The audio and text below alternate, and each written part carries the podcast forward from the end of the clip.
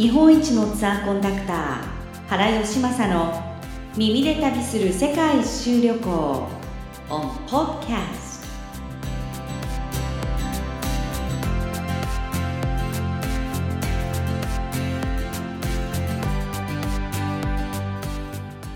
日本一のツアーコンダクター原義正の耳で旅する世界一周旅行7カ国語以上の外国語を操り天井経験47年。天井回数846回。文字通り日本一のツアーコンダクター原義正さんです。よろしくお願いします。よろしくお願いします。前回はオーストリアについて教えていただきましたけれどもあのヨーロッパっていうと私あまりこうお仕事でちょこっと行ったことはあるんですけどもゆっくり観光したことがないのでなんか行き直したいなっていう気持ちで毎回聞かせていただいてたんですけれども今日は、えーと、どこの国をピックアップしていただけるんでしょうか？スイスを紹介させていただきたいと思います。スイスですか。えっ、ー、とじゃあスイスの基本的な情報を私の方からご紹介させていただきたいと思います。はい外務省のページからご紹介しますと、えー、スイス正式名称スイス連邦 Swiss Confederation 面積は4.1万平方キロメートルということで九州と同じくらいのサイズだそうです人口は861万人であの2019年のスイス連邦統計庁のデータなんですけれどもこの人口の中で外国人が約25%という国になっているそうです。首都は皆さんも聞いたこともあるかもしれませんがベルン。言語としてはドイツ語62.6%フランス語22.9%イタリア語8.2%ロマンシュ語0.5%ということでもういろんな国もの言葉が聞けてしまうような国ということで合ってますか原さん？間違いなく合ってますよ、はい、大丈夫ですよ。場所的にはあの右上にドイツ左側にフランス右下とか下の方にイタリア共和国。でオーストリアは右に位置しているというその真ん中にある、まあ、永世中立国ということで有名なスイスですけれども原さんスイス何度ぐらい行ったことあるんですか？ずい数数えたことないんですけどね、えー、150回以上もしかしたらもっと200回ぐらい行ってるかもしれませんね。え。ー、夏になりますと、えー、ハイキングのちょうど6月の後半っていうとハイキングの季節なので、えー、1年に何回か行ったことがあるということを言いますとやっぱり200回近く行ってるかもしれませんね、えー、ちょうど今がシーズン、まあ、おすすめシーズンということのこのスイスなんですけれども、えー、あのスイスにあの私の知り合いでは英語の学校に留学するっていう知り合いがいたのですがなんかその国際的なイメージがすごくあるんですけれども、えー、実は、ね、え日本とそういったこうつながりもあったりするんですかね？そのインターナショナルスクールのつながりはわからないんですけど僕の友達の、えーお子さんもスイスに留学してましたよね、えー、多分英語で教えてたと思うんですけども、えー、さっき千秋さんがお話になったように、えー、いわゆる4か国語が正式国語ということでそんなんで意思の疎通ができるのかと心配だと思うんですけどね、あの公文書ですとかお札、それ一般的に我々がよく手にするお札、それからバターの包み紙ですとか、チョコの包み紙ですね、す、べ、て三角語で印刷されてるんですよ。えー、でそれを見て改めて分かるんですけど特にお札を見たら全部の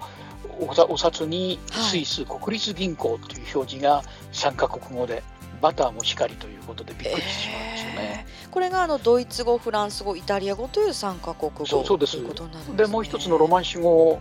がどこに使われてるかというとですね、えー、ロマンシュ語が使われてるのがさっきのお話のように0.5%ぐらいなんですけども、えー、実はスイスフランというユーロとまた違うお金が独自のお金があるんですね。えー、でコインがまあ、一時今まで以前はドイツのマルクですとかフランスのフランですとか、スイスのペセだとか、お金が違ってる時に帰国して調べてみるとわからないコインがあると、えー、これがスイスのお金なんですね、えー、でコインには CH と書いてるんですよ。ABC の C と H ですね、えー、でこれがコインのみ CH これはあのコンフェデラツィオ・ヘルベツィアというロマンシュ語で言われるスイス連邦の名前なんですよ。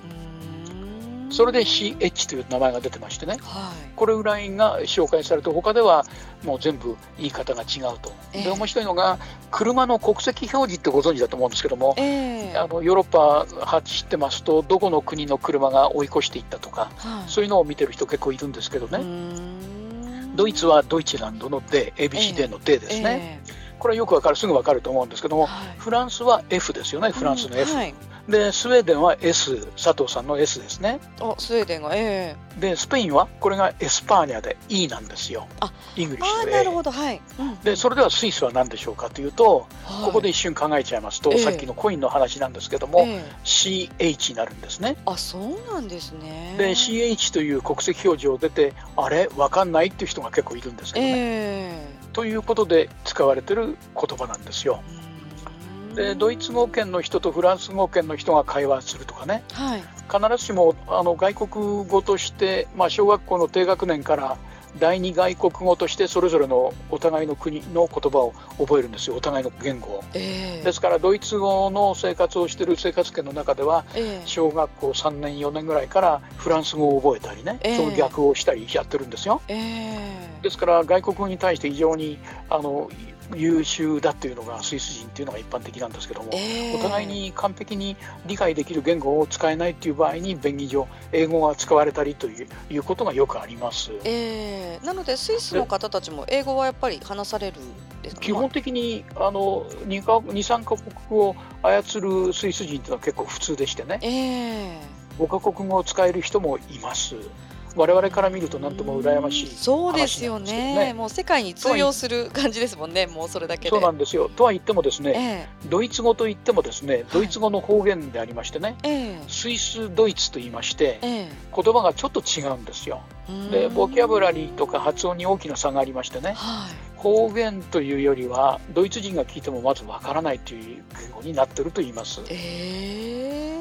そんなに。スイスのイメージっていうと、ええ、アルプスの山に囲まれたですね、え、牧歌的な感じというふうに感じませんか？あのヨーデルのイメージもありますし。そうですね、で山山と痩せた土地だけ、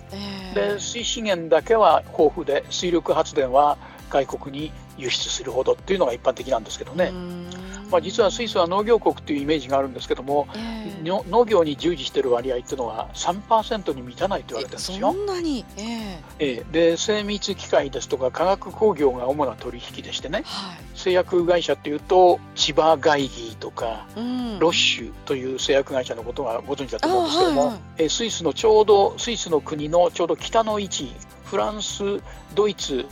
ライン川を挟んでフランスドイツのあたりあの辺りがバーゼルっていう町があるんですけど、はい、あの辺りに製薬会社が密集してるんですよね。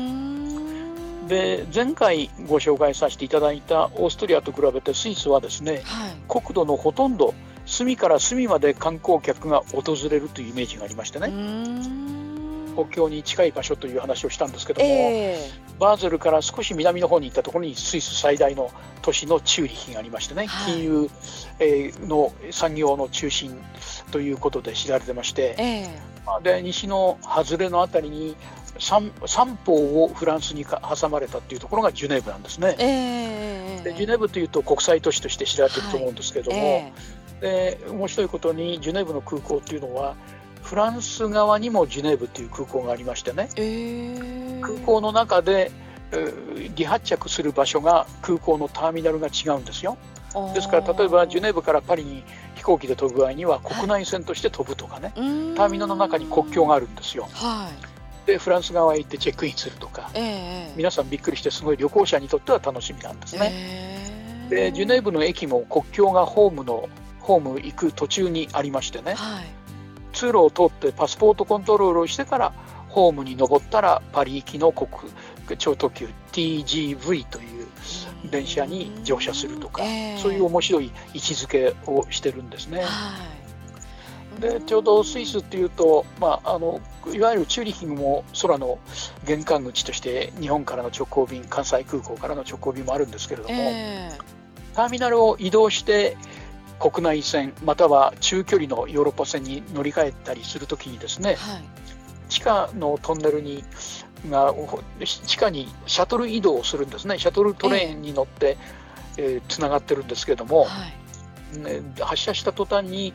牛の鳴き声とヨーデルの音楽が聞こえてくるんですよ。えー、で車窓から牧歌的な風景が映像で映し出されましてね、はい、のどかだなと感じるんですけども、えー、これは実際には工業国であるということで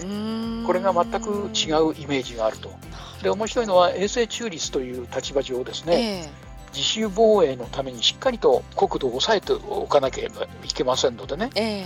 ー、迎撃用の、まあ、例えばミサイルですとか、えー、ロケット弾ですとかそういう中華機という、まあ、真ん中の中ですね中華機の,、あのも製造しているところとしても知られてましてね。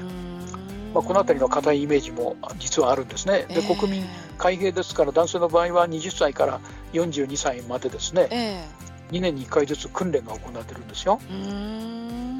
それとシリアスな話として、えー、アパートですとか戸建ての家などの地下にはですね、えー、必ず核シェルターが設置されてましてね。食料も備蓄されているんですよ。え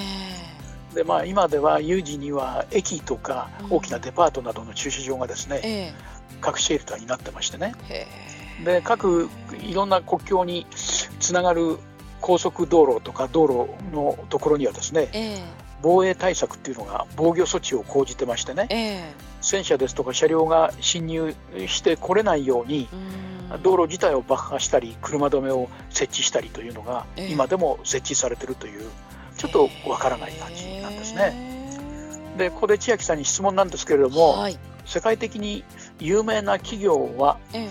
どこでしょうか、なんでどどこだと思いますか、なんでしょうかと申し上げたらいいかもしれませんスイス有名な企業ってことですか、あれ、はい、ななんかありますよね、あパッと出てこないんですけど、答え申し上げましょうか、お願いします。ネスレ社です。ネスレ。ネスレ。ネスカフェ。ああ、そうなんですね。今今はいろんなのが出てますけどね、えー、まあ、世界最大の食品とか飲料会社として知られてましてね、えー、まあ、最初にベビーフードを発明した会社としていうのはあまり知られてないんですけども。それは知らなかったです、えー、でミルク粉乳と一緒にあの練られたチョコレートミルクチョコレートも最初に作られたんですよ。うんそうなんですね。さっき申し上げたネスカフェとかドルチグストとかね、今でもよく知られてますよね。はい、あと調味料のマギーですとかね。そんなのが作られてる食品メーカーとして知られてますね。もう一つおすすめの場所っていうか、もう一つ有名な企業ってあるわかりますでしょうか？クォーツは関係ないですもんね。違います。私あスワッチ関係なく、はい。関係なく、はい、えー、よくテレビとかで最近は見られてると思うんですけども、出てきませんか？え、パッと出てこないです。カタカナですよね、はい、もちろん。えー。チューリッヒ保険です。あ コマーシャルの音楽がパッと浮かんできます。しょっちゅうで、えー、しょっちゅう出てきますよね。えー、これはチューリッヒが本場ですからね。まあ会場の再再保険事業っていうのが中心に設立されたんですが、今では自動車保険ですとかバイク保険ですとか、障害保険、医療保険などもやってますからね。えー、クレジットカードとの提携としても個人の保険販売を手掛けてる結構成長株ですよね。そんなのがスイスのイメージなんですね。はあ、聞くとそうですね。チューリッヒっていうその都市の名前がついてるだけありますもんね。そうですね。日本一のツアーコンダクター原義正の耳で旅する世界一周旅行 on podcast 次回もお楽しみに。